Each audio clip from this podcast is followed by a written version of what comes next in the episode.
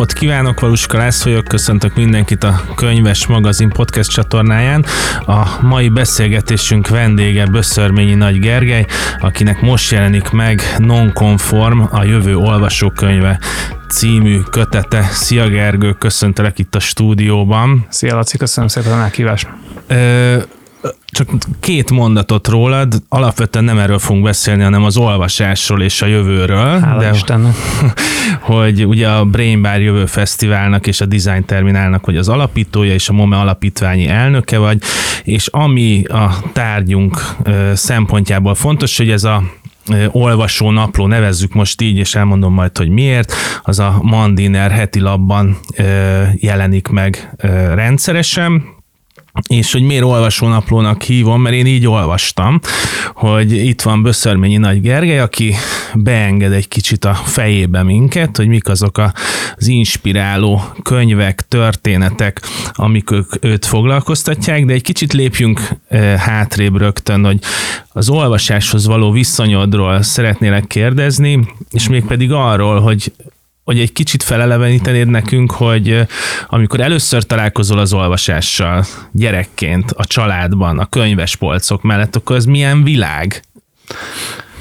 Két fontos élményért gyerekkoromban a könyvekkel kapcsolatban. Az egyik az, hogy én igazából egy könyvtárban nőttem fel, annak minden előnyével, hátrányával együtt, mert édesanyámnak és édesapámnak is egy könyvtárhoz méltó mennyiségű saját személyes könyv tárgya volt és van, és az otthonunk az gyakorlatilag a padlótól a plafonig minden falon egy könyvtár polcrendszer volt valójában. A magyar népirodalomtól az amerikai beat korszak irodalmán keresztül a tudományos könyvekig.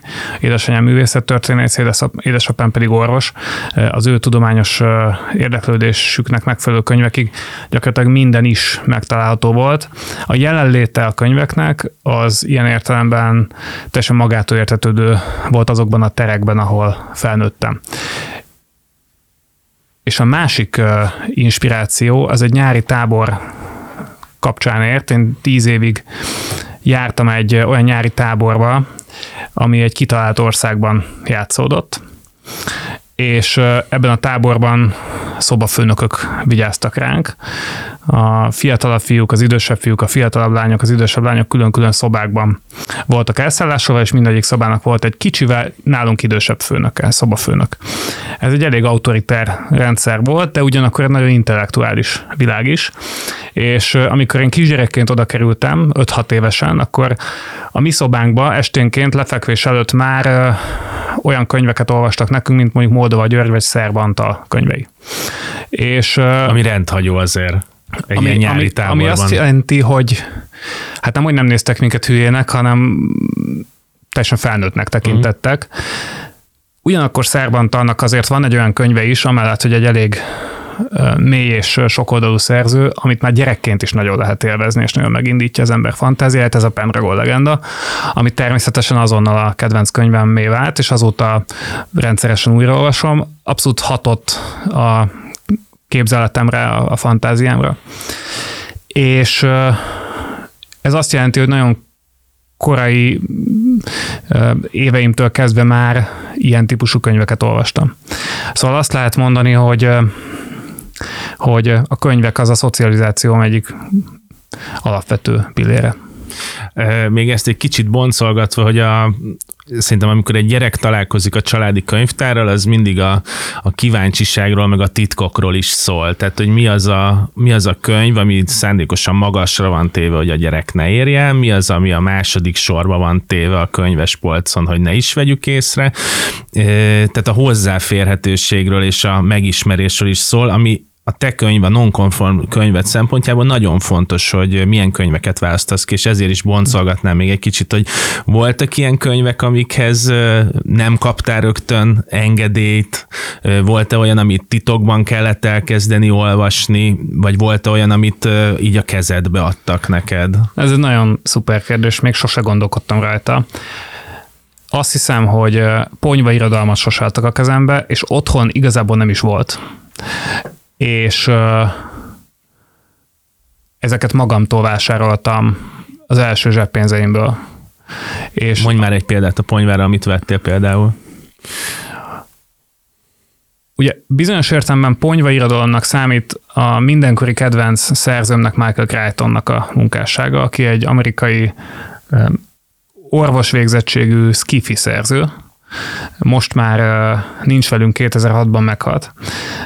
És az ő munkássága gyakorlatilag a 20. század második felének egyik legmaradandóbb lábnyom az amerikai populáris kultúrán. Ő volt az, akinek a művei egyszerre dominálták az irodalmi sikerlistákat és a mozik sikerlistáját. Ő írta például a Jurassic Parkot, a Vészhelyzet című televíziós sorozatot, de írta nanotechnológiáról, írta a káosz elméletről, írta a kvantumfizikáról.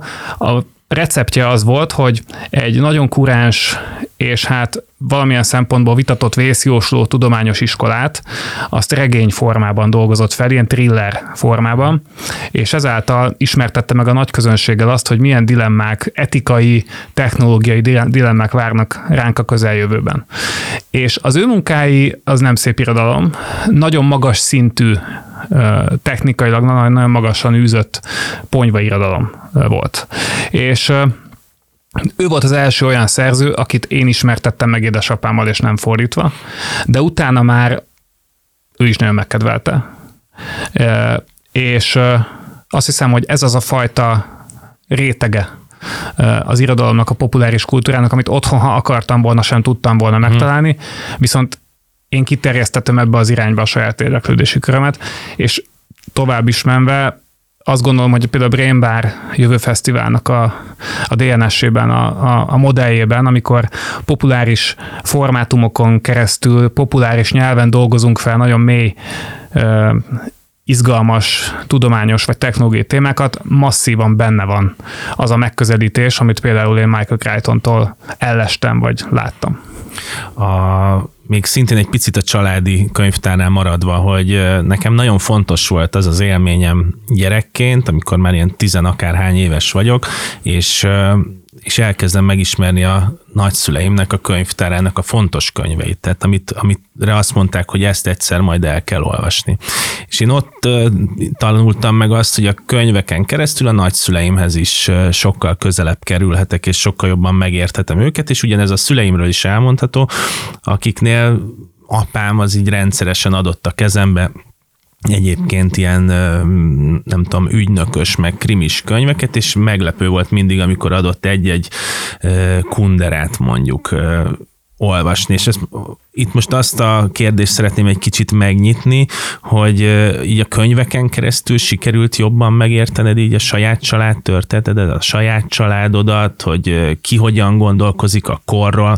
Mondok még egy példát, ami nekem nagyon fontos volt, hogy nagypapám, nagypapám a 90-es évekig megvett minden Eszterházi könyvet, és a, 90, a rendszerváltáskor azt mondta, hogy amikor a mozgó világ balhé volt, és azt mondta, hogy akkor ő innentől nem veszi meg, és ez nekem egy nagyon fontos momentuma annak, hogy, hogy hogyan is olvastak ők, meg hogyan is gondolkodtak, és hogyan jelenik meg ebben egyébként majd a politika ebben a történetben. Tehát neked volt ilyen megismerésed?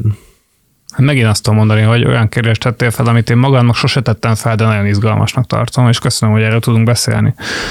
Uh, igen, uh, abszolút uh, van ilyen élményem, hogy megértek valamit a szüleim gondolkodásából a könyvtárokon keresztül, és tudok közvetlenül is kapcsolódni ahhoz, amit mondasz, mert ez pontosan a szabad vegyértékeknek és a világképi nyitottságnak a jelentősége. A édesanyám és édesapám is elég határozott világnézetű emberek, akik sok-sok évtized alatt érkeztek meg abba a világképbe, amit aztán hosszú ideig, és most már azt hiszem, hogy végleg a sajátjukénak, magukénak vallanak. Ez alapvetően egy elég konzervatív világkép mind a kettőjük részéről, de ugyanakkor nagyon nyitott. És ami nekem pont emiatt magától értetődő volt náluk, és magától értetődő a saját könyvtáram esetében is, az az, hogy az embernek lehet egy határozott világnézete, viszont attól még a más világnézetű szerzőknek a legmagasabb minőségű kategóriáját azt követni, figyelni, fogyasztani lehet és érdemes. És édesapám ugyanúgy mondhatom szakértője volt mondjuk Spiro György munkásságának, mint amennyire mondjuk a Püski kiadó által kiadott népi műveknek. Édesanyám az a, a, a népi építészetnek ugyanúgy ismerője és értője volt, mint mondjuk a pop art mozgalomnak, és az ő kettejük egymással erős szinkronitást mutató nyitott világképe, de ugyanakkor a bizonyos értékek mentén határozottan lehorgonyzott világképe, az azt hiszem, hogy öröklődött, és, és rám is jellemző. A Nonconform című könyvedben van egy idézet, amit most felolvasnék. Marianne Wolf, bostoni agykutató összehasonlította a fizikai könyvek és a digitális szövegek olvasása közti különbséget, és innen jön az idézet. A gazdag, a gazdag könyvélménynél megszokott esztétikai és kognitív jutalom a digitális olvasásnál biztosan elmarad, de ennél nagyobb a baj. Az empátia, képzelőerő, önreflexivitás, a hosszabb időn át fenntartott figyelem képessége, de az elemző és ítélő képesség is hanyatlik csak úgy, mint a türelem. Ezt azért emeltem ki, mert a könyvedben is téma az, hogy az olvasásnak milyen szerepe van, és, és egyben azt is megmutatja, hogy az olvasással is lehet különbözőképpen foglalkozni, tehát itt egyszerre jelenik meg a technológia, és az olvasásnak ez a klasszikus hagyománya, hogy, hogy hogyan olvasunk. Te hogyan olvasol? Alapvetően rendes, nyomtatott könyvet olvasol, vagy egy könyvet olvasol digitális formátumban? Én megmondom nagyon őszintén, hogy soha életemben egyetlen elbukott sem olvastam még, és nem is nagyon tervezem. Miközben, miközben a jövőt építi a Brain Bar, ez a könyv is a jövővel foglalkozik, és, és mégse. Az én jövőképem az nem valamilyen techno-utopista jövőkép. Nagyon jelentős szerepe van benne az analógnak. Egyébként a nonkonformban is foglalkozom azzal, hogy az analóg dolgok, azok az elmúlt években hogyan és mi, miként szivárognak vissza a mindennapjainkba a klasszikus társasjátékoktól az analóg filmezésen át például a könyvekig. Azt gondolom, hogy az embernek van egy belső igénye arra, hogy egyszerre több érzékszervére ható impulzusok érjék, és a könyv ilyen. Egy könyvnek van illata, van tömege, van külseje, belseje, és sorolhatnánk, amitől jó dolog, és szerintem egészen más élmény elfogyasztani egy fizikai könyvet, mint amilyen lehet egy, egy elbukot elfogyasztani. Nem tudom, mert nem próbáltam, de egyáltalán nem vonz és én kifejezetten szeretem gyűjteni a könyveket, azokat a könyveket, amiket olvasok, és minden héten írok egy recenziót a Mandinerben, könyvek a jövőről címmel.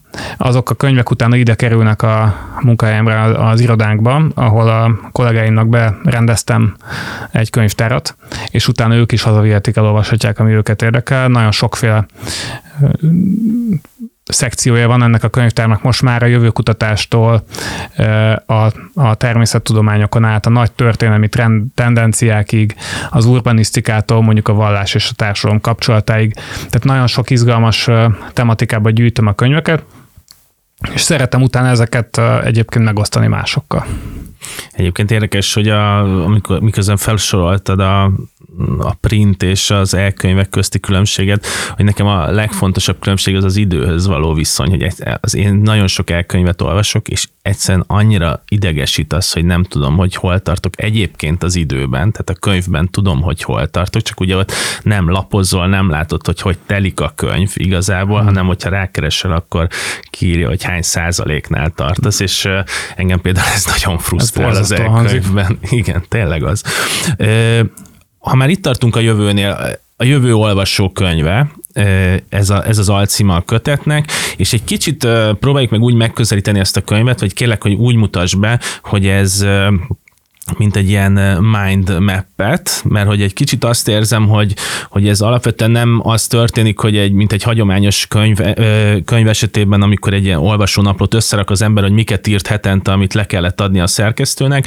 hanem itt azért nagyon jól látszik az, hogy Böszörményi Nagy Gergelyt milyen problémák foglalkoztatják a jövővel kapcsolatban, mert én úgy látom, hogy te alapvetően a problémák hoz keresel olvasni valókat, és most ez lehet, a, lehet a, az előbb említett, nem tudom, hit kérdése, meg lehet az, hogy az adatokkal mit lehet kezdeni, meg egyébként hogyan, hogyan változik a, a városban a, az emberek élete, és ezek mind belőled indulnak ki, te vagy a nézőpontja a probléma halmaznak, de hogy mik a legfontosabb kérdések, amik izgattak ebben a sorozatban?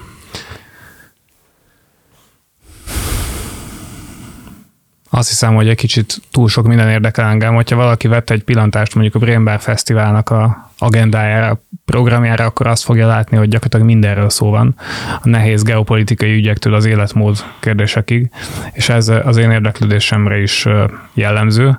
Valahol összeérnek ezek, és egy jövőért való aggodalomban öltenek testet, ami szerintem egy konstruktív aggodalom, mert, mert keresem a az izgalmas és jó megoldásokat. De egyfajta aggodalom, ezt, ezt nem vitatom, ezt, ezt, ezt vállalom. És ez vezérli azt, hogy hogyan áll össze hétről hétre ez a rovatom a könyvrecenziókból. Viszont amikor egybe ránéztem erre most már majdnem 300 könyvre, amiről eddig recenziót írtam, akkor az én is tudtam meg új dolgokat. És ahogy ezt egy olvasókönyvbe szerkesztettem, az nem egy eredetileg eltervezett koncepció volt, hanem most a szerkesztő munka révén vált olyanná, amilyen. A nagy kép felől közelítek, tehát a könyv azzal indul, evolúció és politika, így hangzik az első fejezete, hogy mik azok a alapvetően természeti törvények, vagy természettudományos törvények, amik befolyásolják a fő korlátait meghatározzák az ember cselekvésének kollektív értelemben az országoknak, az emberiségnek egyben meghatározzák a cselekvési mozgásterét. Tehát mik azok a korlátok, és mik azok a törvények, szabályszerűségek, amiből nem tudunk kilépni, mert nálunk sokkal a nagyobbak. A második fejezet az egyel közelebb megy, és már kifejezetten az emberi történelmet, a civilizáció történetét vizsgálja, éghajlat és háború, ez a címe ennek a fejezetnek, és azt nézi, hogy az egyes csoportok, közösségeknek a sorsára milyen befolyást gyakorolnak a, ezek a törvényszerűségek. A harmadik fejezet az már lokális, ott kifejezetten a helyi életminőség a téma, identitás és innováció, így hívják ezt a fejezetet, és ez arról szól, hogy mi a szerepe a 21. században az identitásnak, a helyhez való kötődésnek, és az innovációnak, az újra való törekvésnek, az új felfedezésére irányuló erőfeszítéseknek. És végül megérkezünk az egyéni élettérbe az utolsó fejezetben, aminek az a címe, hogy észszer és szívvel a konformizmus ellen, ami arról szól, hogy nagyon-nagyon sok mindent hallunk arra, hogy hogyan kéne gondolkodni a különböző dolgokról az életvitelünket illetően, a helyes, egészséges életmód mi belétéről, és közben egyébként ezek közül nagyon sok állítás az nem stimmel, és komoly emberek izgalmas érvekkel megkérdőjelezték már őket.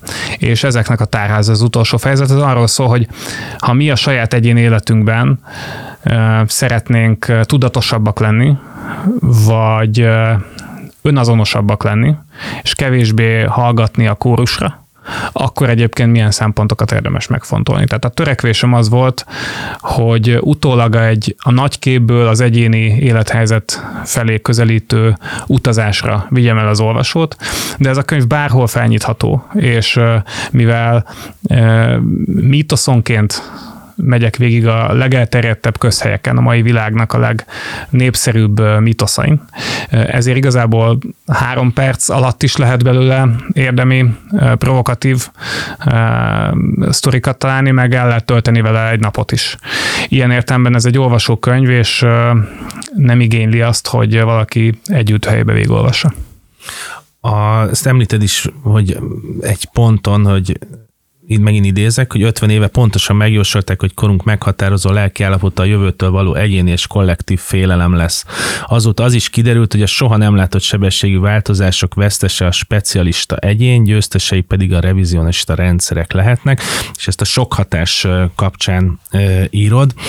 E, ebből a szempontból megközelítve a könyvedet, ez egy felkészülés a jövő nagy kérdéseire, vagy pedig már egy, egy írása a jövőnek, tehát hogy, hogy azáltal, hogy felkészülünk, már alakíthatjuk is a jövőnket.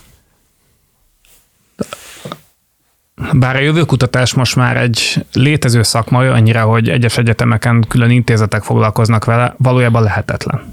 Azért lehetetlen, mert a jövőkutatók nem tudnak másból kiindulni, mint abból, hogy a jelenben ismert trendek és tendenciák és vektorok, azok a végtelenben meghosszabbodnak. És ők akkor azt képzelik el, hogy a jelenleg ismert trendek azok, hogyha változatlan formában folytatódnak, akkor mi lesz a helyzet, mit mutatnak majd a számok 10 év múlva, 20 év múlva, 100 év múlva. Gyakorlatilag ez soha nem történt meg. Tehát mindig volt valami, ami oldalba kapta ezeket az rendeket, és olyan fordulatokat eredményezett a történelmbe, amikre korábban nem számított senki. Tehát ilyen értelemben a jövőkutatás lehetetlen, ez a könyv, ez szerényen annyira vállalkozik, hogy biztassa arra az olvasót, hogy amikor valaki megmondja neki publicistaként, filmrendezőként, politikusként, vagy vállalatvezetőként, a tévéből, a rádióból, vagy az interneten, hogy miről mit kell gondolni, mert ez és ez lesz a jövőben, akkor merje megkérdőlezni. Mert hogy legalább annyi izgalmas érv szól a népszerű közhelyek, jövőről szőtt népszerű közhelyek ellen, mint amennyi mellettük. Sőt, adott esetben több. Csak lehet, hogy ezekről nem írnak annyit. Lehet, hogy ezek nem olyan népszerűek. Lehet, hogy ezek valamilyen okból nem futottak meg annyira, nincs akkor a hype körülöttük, de attól még erős és izgalmas mondások, és szépen alá vannak támasztva. Tehát ilyen értelemben ez a könyv inkább provokáció, uh-huh. tehát ahogy hozzááll egy-egy népszerű mítoszhoz, például van-e túlnépesedés, vagy itt van-e végre a zöld forradalom, vagy a globális korszakban a hely jelentősége megszűnik, vagy dinamikus technológiai fejlődésben élünk. Ezek mind olyan dolgok, amiket ténynek szokás elfogadni. Amikor egyenként végigmegyek ezeken a könyvben, és mindegyikről megírom, hogy ez nem így van, mert akkor nem az a célom, hogy feltétlenül a saját álláspontomról meggyőzem az olvasót, hanem arra, hogy az, hogy feljön a figyelmét, hogy van egy másik álláspont, elég kiforrott és jól alátámasztott álláspont is. És amikor a jövőre gondolkodunk, akkor ne vegyünk semmit magától értetődőnek.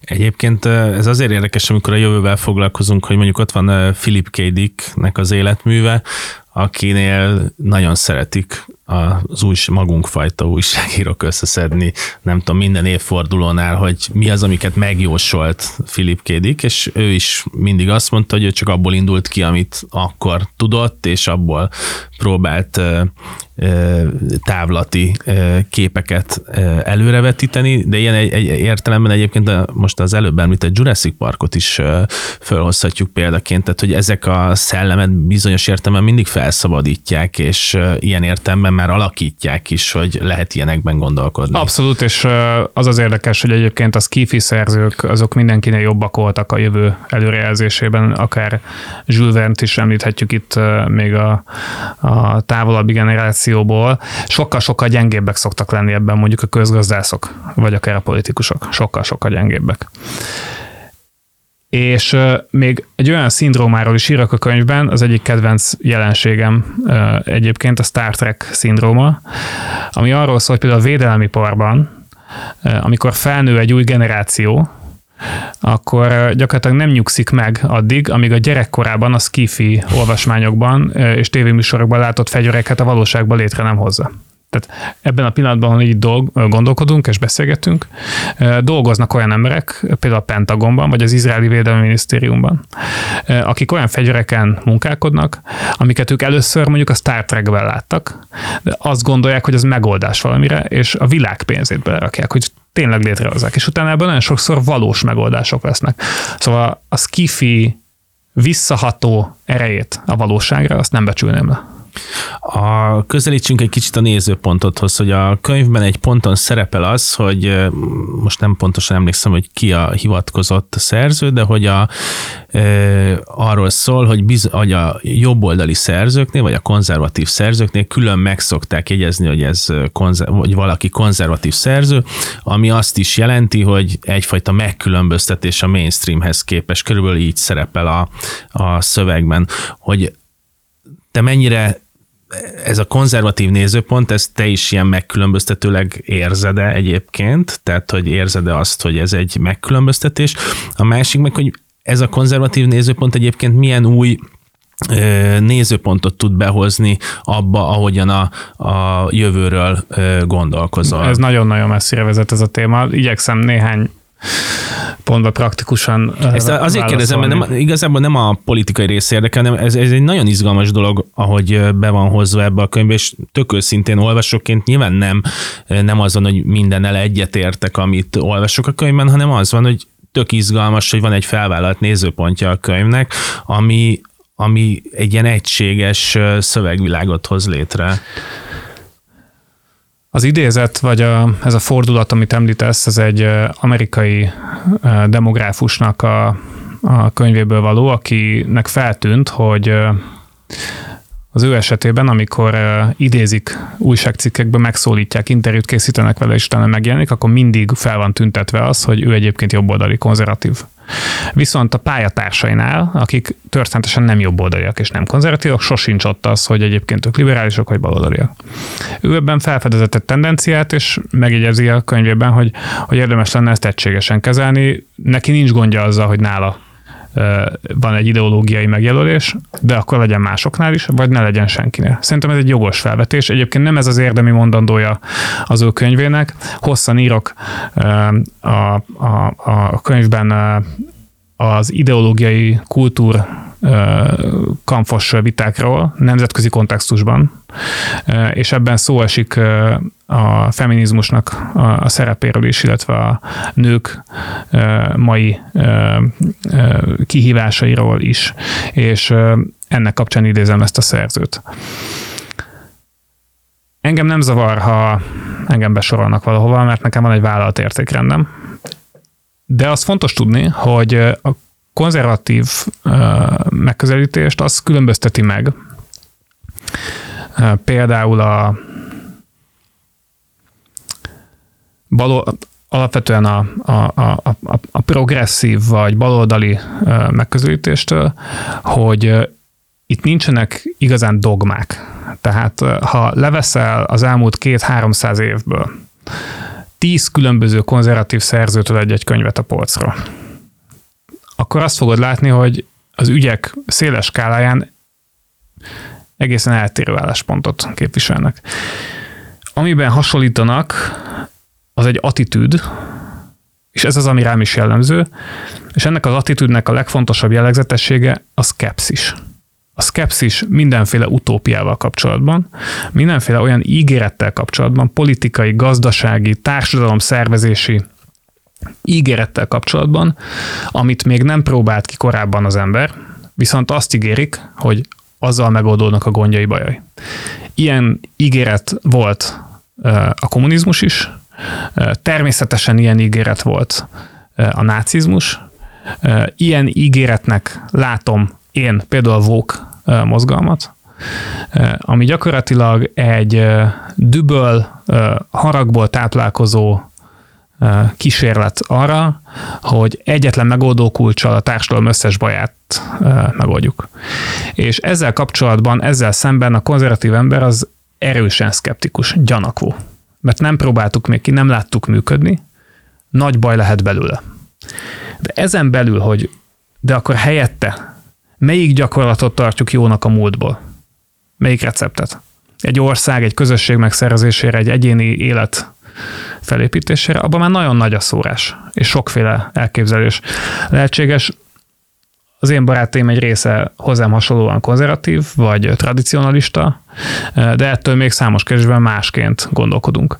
És ilyen értelemben azért jó konzervatívnak lenni, mert nincsen az ember megkötve szellemi értelemben békjók által. Tehát nem az van, hogy valahol van egy véleményvezér, aki megmondja, hogy mit kell gondolni, van egy dogma, mint szerintem a progresszív gondolkodóknál ez azért nagyon jellemző, és akkor ha abból az ember kilóg, akkor nagyon furcsán néznek rá. A konzervatívok egy kicsi, de nagyon színes világ, és én a magaménak érzem. És amikor könyveket válogatsz, utalva itt a, a non-konformra, akkor mik a szempontok, ami alapján válogatsz, mert nagyon különböző típusú szerzők és témák kerülnek elő, tehát hogy most csak így, ha már ezen a vonalon megyünk, akkor a volt marxista közgazdásztól a nem tudom, katolikus közgazdászig nagyon sok mindenféle szerző előkerül, és és hogy az, ezt az előbb említetted, ezt a sokszínűséget, hogy ez mennyire fontos, de hogy, de hogy mi az a szűrő, amit te használsz, és milyen, milyen tehát honnan, honnan szerzed az információkat, hogy minek kell utána menni, és mit érdemes elolvasni ezek közül, mert hát te angol száz vonalon válogatsz elsősorban. Ezek non-conform szerzők. Ezért is a címe a könyvnek az, hogy non-conform. Tehát olyan szerzőket szeretek olvasni, akik bátrak, és valamilyen módon megkérdőjelezik a saját területükön a státuszkot, azokat a közhelyeket, amik az elmúlt éveket, évtizedeket abban az adott kérdésben uralták. És ilyen szerzők sokféle helyre jöhetnek. Jöhetnek jobb oldalról, bal oldalról, jöhetnek Amerikából, Magyarországról, Boszniából, Kínából.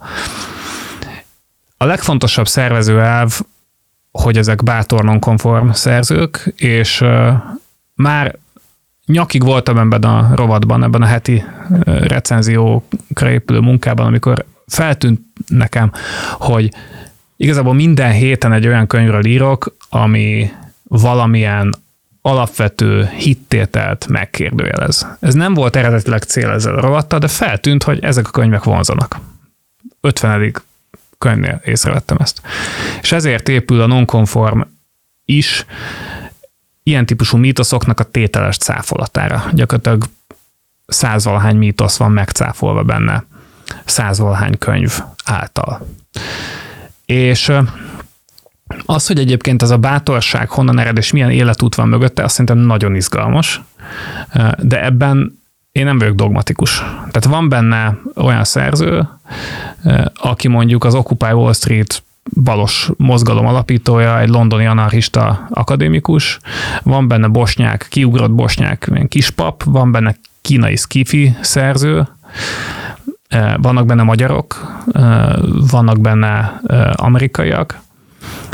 Ami közös bennük az az, hogy valamilyen módon rendszertan értemben megkérdőjelezik a státuszkót. Tehát azt mondják, hogy szerintük egy alapvető hiedelem a társadalomban nem igaz, és ezzel szemben az igazság az, hogy ezekre mindig kíváncsi vagyok, és sosem szelektálok az alapján, hogy ők egyébként az én meglévő álláspontommal egybevágó állításokat tesznek-e, vagy nem. Sőt, kíváncsi vagyok arra, hogyha, hogyha cáfolják az én addigi gondolataimat, vagy az addigi tudásomat, akkor azt hogyan teszik meg. És nyomon követed a könyveknek az életét abból a szempontból, hogy milyen recenziók, meg diskurzusok alakulnak ki körülöttük? Igen, nekem van egy saját uh, módszertanom, ami nem atomfizika egyébként, de hát kellett egy módszertan nekem is, ami így organikusan a, az évek alatt kialakult. Ennek az a lényege, hogy uh, felfedezem a számomra érdekes könyvet, kérdezhet, hogy ez hogyan lehetséges. Az, az igazság, hogy erre viszont nincs recept, tehát ez egyszerűen arról szól, hogy követem azokat a kiadókat és ilyen book review újságokat és Twitter fiókokat, ahol az érdekes ötletek általában felbukkannak, és jól működik, mert nagyon hamar eljutnak hozzám ezek a könyvek. Utána elolvasom a könyvet, és akkor amit még csinálok az az, hogy a szerző életútjának egy kicsit utána megyek, mert nagyon érdekes az, hogy ki mit hoz mondjuk a gyerekkorából, az egyetemista éveiből. Milyen szellemi csatákban formálódott az ő világképe, honnan hova tart, mert ez a motivációról sokat elárul. Tudsz mondani egy példát, ami ilyen szempontból neked nagyon érdekes volt, hogy utána mentél egy életrajznak, és Sokat tanultál belőle? Tehát általában azok a legérdekesebb szerzők, akik nagyon hittek valamiben korábban, például maoisták voltak, mm. és aztán, ahogy mondják, arcul csapta őket a valóság. És akkor ők ismerik belülről azt a világot, viszont már tudják kritikailag szemlélni. De az amerikai konzervatív szerzőknek egy része az eredendően baloldali volt egyetemi évei alatt. A legnagyobb nevű valós akadémikusoktól tanult, és komoly ideológiai kiképzést kapott, és így lett mondjuk kritikus ezzel a világgal szemben. Számos ilyen szerző van, de a tudományban is akadnak ilyenek. Tehát például az Ellen Sokal nevű ember, aki a, egy brit matematikus, ő attól lett híres, hogy megunta az akadémiai szférának, a saját kollégáinak a felületességét, és gyakorlatilag elkezdett kamu tanulmányokat leadni, és ezzel nevetségesítette a nagy presztízsű tudományos magazinokat. Tehát ő is valami fajta kiábrándulás vagy eszmélés révén lett az, aki, és eként írta meg azt a művét, amiről utána egyébként híres lett. Tehát szerintem a, a személyes életút az fontos. És akkor miután ezt is megismertem, utána valóban meg szoktam nézni, hogy mások mit írtak a könyvről. Felfedeztek el benne valami olyat, amit én nem fedeztem fel azért vannak jó kritikai lapok, és át szoktam ezeket is futni, és amikor mindez együtt van, akkor szoktam megírni ebből azt a szintézist, ami szerintem a magyar olvasóknak segít. És nagyon örülök annak, hogy több olyan könyv, amiről recenziót írtam, mert azt gondoltam, hogy a magyar olvasók számára érdekes, vagy időszerű. Azután a felkeltette valami kiadónak az érdeklődését, és megjelent magyarul is, ilyen könyvből is most már jó pár van. Egyébként ez egy fontos kérdés, hogy mi Magyarországon, magyar olvasóként milyen mit kapunk ezekből a könyvekből, mert sok esetben olyan kulturális kontextusok vannak, amiket nehéz innen sok esetben megérteni, vagy hát nagyon beágyazott a mi nézőpontunk. Igen, de ez az én dolgom recenzensként. Igen, és hát ilyen értelemben te egy ilyen kulturális fordítást is csinálsz, hogy ezt itt, itt helyben meg lehessen érteni. Engem az, az érdekelt még, hogy ez a nagyon erős beágyazottság az angol száz kultúrába, ez nyilván valahogy így következik a nem tudom, az egyetemi tanulmányaidból, meg hasonlókból, de, de nekem az volt a meglepő ilyen szempontból, hogy ez egyfelől, hogy az amerikai vagy az angol szeszkultúra is nyilván nagyon színes dolog, de hogy, hogy mennyire ez a vezérelv ebben a kötetben, és mert a hivatkozott kínai skifi szerző, akinek nem fogom tudni kimondani a nevét sajnos, a Xin Liu, vagy mindegy, ezt majd kisípoljuk.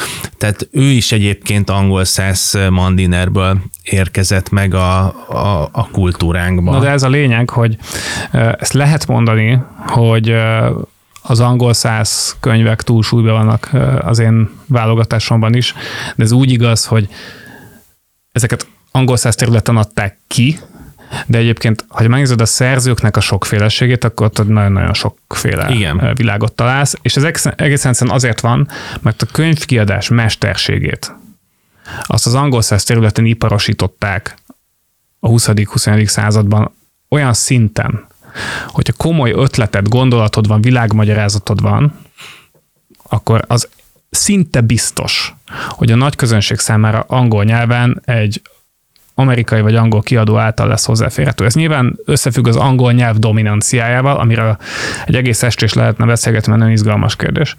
Összefügg azzal, hogy ezek a legprofessionálisabb intézmények, kőkemény üzleti logika mentén, vagy az egyetemek esetében adott esetben kőkemény tudományszervezési logika, sajátos ideológiai szempontok mentén, de ők azok, akik elviszik a könyves polcokig a legtöbb érdekes ötletet. Akkor is, hogyha a szerző az nem amerikai, hanem adott esetben kínai vagy orosz.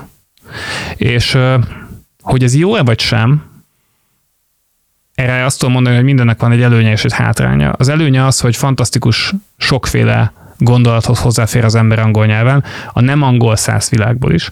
És hátránya meg az, hogy nyilván ez egy felületesebb nemzetközi közbeszéd így, mert hogyha többen lennének olyanok, akik 10-12 nyelvet beszélnek, és eredeti nyelven olvassák a tudást, mint mondjuk Vámbéri Ármi, vagy bárki más a, az elmúlt évszázadoknak a polihisztorai közül, akkor az egy mélyebb értelmezésre adna lehetőséget. Tehát mondjuk Ivan Illis nevű bosnyák szerző, aki bosnyák-osztrák volt, és egyébként aztán Mexikóban teljesítette ki a, az életpályáját.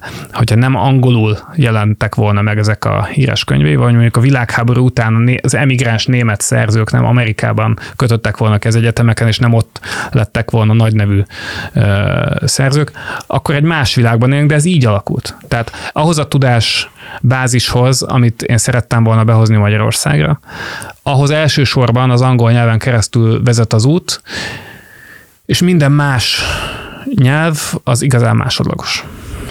Igen, ez egy, egyébként ez tényleg egy önálló tematikus sorozat témája lehetne, hogy hogyan hogyan viselkedik egyébként az angol nyelv és a tudománya egymással, hogy hogyan lesz egy ilyen tényleg egy ilyen tartalom elosztó az angol nyelv miatt Amerika, mert végül is ami oda bekerül, az utána onnan kerül a világ minden pontjára. Egyébként ez a filmben, meg az irodalomban is így van. És ugye a formátumot is tőlük tanulják. Tehát, hogyha mondjuk van egy e, német, vagy francia, vagy osztrák, vagy magyar tudós, aki szeretne a nemzetközi piacon sikeres lenni az ötletével, vagy a koncepciójával, akkor az azt a fajta tudomány terjesztési, ismeretterjesztési logikát sajátítja el, ami Amerikában egy nagy piacon bevált, és talán szerint készíti a könyveit.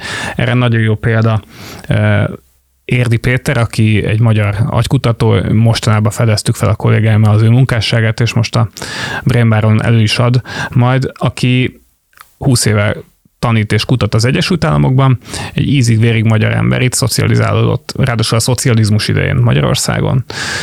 Viszont ezzel együtt is természetesen miért ne tette volna, megtanulta azt, hogy hogyan kell írni és beszélni amerikaiul a saját tudomány területéről, és ezáltal az ő könyve sokkal több emberhez jut el. És hát a másik ilyen példánk az a Barabás Albert László nyilván, aki hasonló módon teremtette meg ezt a híd szerepet így a nyelvek és kultúrák között, és ez, ez iszonyú fontos. Az egy, az egy másik kérdés egyébként, és azért erre még visszatérnék, hogy hogy amikor ugye nyilván most a saját szempontomból kiindulva nagyon ügyes voltam a francia órákon középiskolában, de, de ugye semmi nem maradt meg bennem hosszú távon, tehát én is a angol felől közelítek, és és hát nyilván iszonyú nagy hiány az, hogy mondjuk egy francia nyelvterületre, vagy kultúrára, vagy tudományos diskurzusra nem látok rá, ugyanígy a németnél is nagyon nagy probléma ez, mert és ezt csak azért mondom, hogy, hogy lehetnek ott is olyan non-konform szerzők, akik érdekesek lehetnek, szóval bonyolult ez a, ez a folyamat azért.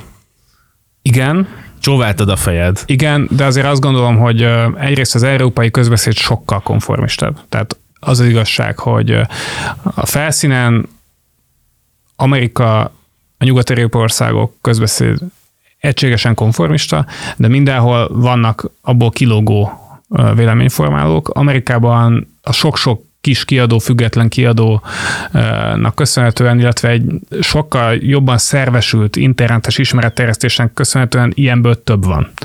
Hogyha Franciaországban van valaki, aki szembe megy a mainstream mint mondjuk Olenbeck, akkor arról azért tudunk, és az még magyarul is megjelenik adott esetben. Németországban sajnálom, de úgy tűnik, hogy szinte senki nem megy szembe. A magyar szerzők közül a sok tényleg az mondjuk száz könyvről van szó, és két magyar szerzőt talán egy-kettővel többet, de igen. De, de hogy az érdekes volt, hogy az Orbán Balázs és a Matolcsi György megjelenik a, a könyveik kapcsán az olvasónaplódban. Az egyik kérdés az, hogy miért csak ennyien, a másik kérdés meg meg hogy ők hogyan kapcsolódnak ahhoz, hogy a jövőről való beszédet hogyan lehet alakítani konzervatív nézőpont. Most nyilván a szerepüket politikai értelemben azt tudjuk mi, meg a hallgatók is, hogy, hogy micsoda, de, de hogy miért csak ennyien vannak, akik a kötetedbe bekerültek magyar szerzők közül?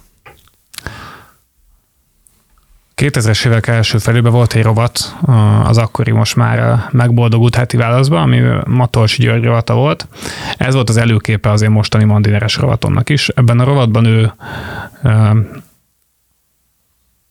minden héten recenzált egy könyvet, jellemzően amerikai vagy angol száz könyveket, jellemzően közgazdasági témában, de minden héten, és nekem nagyon elindította a fantáziámat az a rovat, mindig azzal kezdtem az újságot, és sokan hitetlenkedtek, hogy hát képtelenség, hogy ő ennyit olvas, és hogy nem lehet minden héten.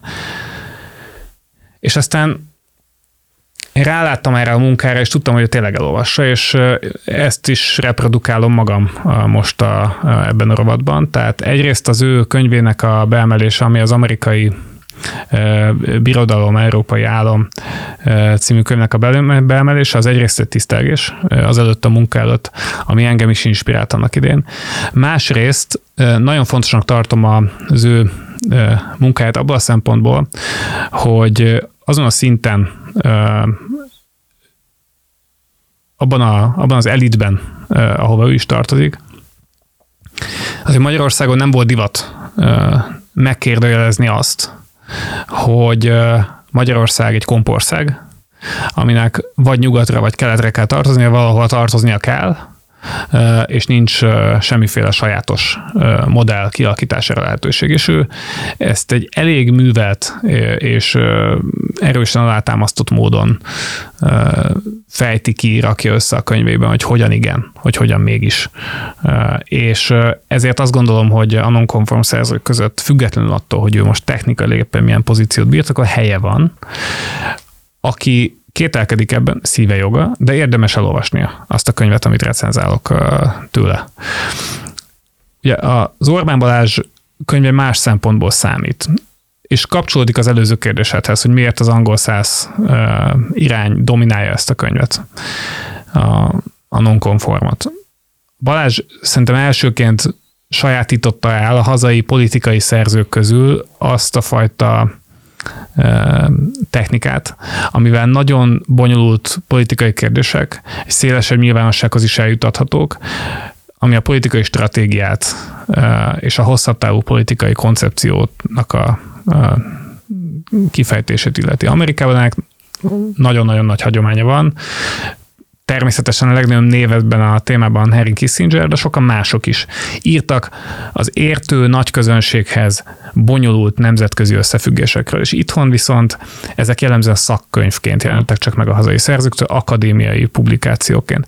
Az, hogy megjelent egy kifejezetten rövid könyv, olvasmányos formában, ami kifejt egy jövő, sajátosan hazai jövőképet, szerintem ez önmagában egy egy precedens, egy, egy, egy, egy értékhordozó tett, és egyébként arra rímel az ő mondandója, amit egyébként néhány évvel korábban Matolsi György is kifejtett, hogy lehetséges egy sajátos gondolati séma a nemzetközi kapcsolatokban, ami egy magyar érdekekből kiinduló, egyedi, nem valaki másból levezetett, nem valami másra felfüggesztett logika, hanem egy sajátosan magyar logika.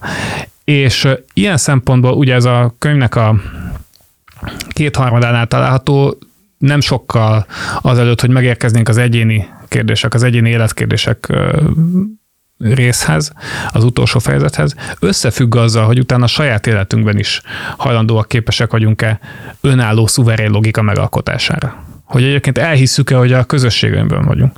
Az egyébként jogosult egy ilyenre. Tehát ilyen értelemben számomra magától értetődő volt, hogy ők bekerüljenek ebbe a könyvbe. Hogy miért csak ők, az én rovatom, amire ez a könyv épül, elsősorban külföldi szerzők és külföldi műveknek a magyar, magyar közéletbe való beemelését célozza.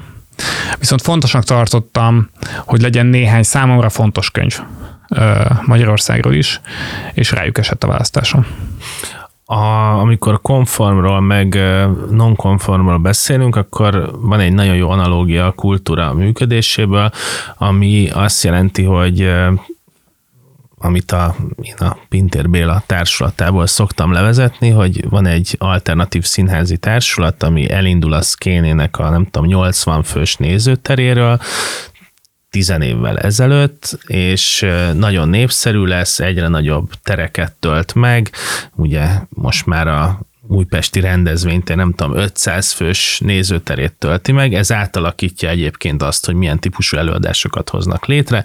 Egyébként bekerülnek a kőszínházba, nem csak azért, mert a Pintér Béla parasztoperáját különböző városokban is bemutatják, hanem azért is, mert a Pintér Bélát meghívják a kőszínházba rendezni, magyarul az alternatív az egyszer csak mainstream lesz. Itt a konformitás, nonkonformitás dihotómiában is ezt érzékelem, hogy, hogy ami eddig a konformitást jelentette, ahhoz képest születnek meg ezek az olvasónaplók, és itt is lehet majd érzékelni szerinted, most azon kívül, hogy persze a te szempontból jó lenne érzékelni, de hogy van egy ilyen folyamatos mozgás szerinted, hát vagy Abszolút, nincs? nagyon fontos témára tapintottál rá, mert a, ennek a ciklikussága egy kiírthatatlan szabály. Szerintem a civilizáció és kultúrtörténetben. Nem olyan régen került a kezembe egy fotó Bob Dylanra, aki egy ilyen konformizmus elleni táblával áll valahol egy archív felvételen, és ez egy korai Bob Dylan kép, tehát a beat korszaknak a korai időszakára vonatkozik. És hát eszembe jutott róla, hogy minden, amit a beat nemzedék képviselt, a 68-as nemzedék, a hippi nemzedék képviselt után minden maga lett a konformizmus. És az én nonkonformitásom az gyakorlatilag a teljes antitézise annak, amit mondjuk a 68-as generáció egyszer nonkonformként képviselt. Bekebelezte a fősodort, elérte, sőt túl teljesítette a céljait, és önmaga karikatúrájává vált. Rengeteg olyan állítás, ami a 20. század közepén a második világháború után a nyugaton elkezdett az undergroundból felfelé szivárogni.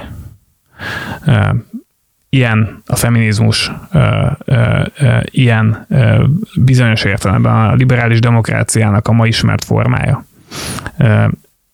És annak rengeteg lágazása. És ez megszüli a saját ellenreakcióit hogy ez egy ilyen immunreakció-e, ami sikeres, vagy pedig egy polgárháborús recept, azt a jövő fogja eldönteni. De az biztos, hogy az undergroundból, a nonkonformból induló nézetek, azok nagyon sokszor a saját áldozatukká válnak. És nagyon izgalmas figyelni azt, hogy ebben a folyamatban hol tartunk. A non-conformban ebben a könyvben azért döntően olyan dolgokról írok, olyan nézetekről írok, olyan megközelítésekről és érvekről írok, és olyan szerzőket mutatok be, akik előtt még nagyon komoly küzdelmek állnak ahhoz, hogy ők konformistának, ahhoz, hogy őket konformistának lehessen bélyegezni.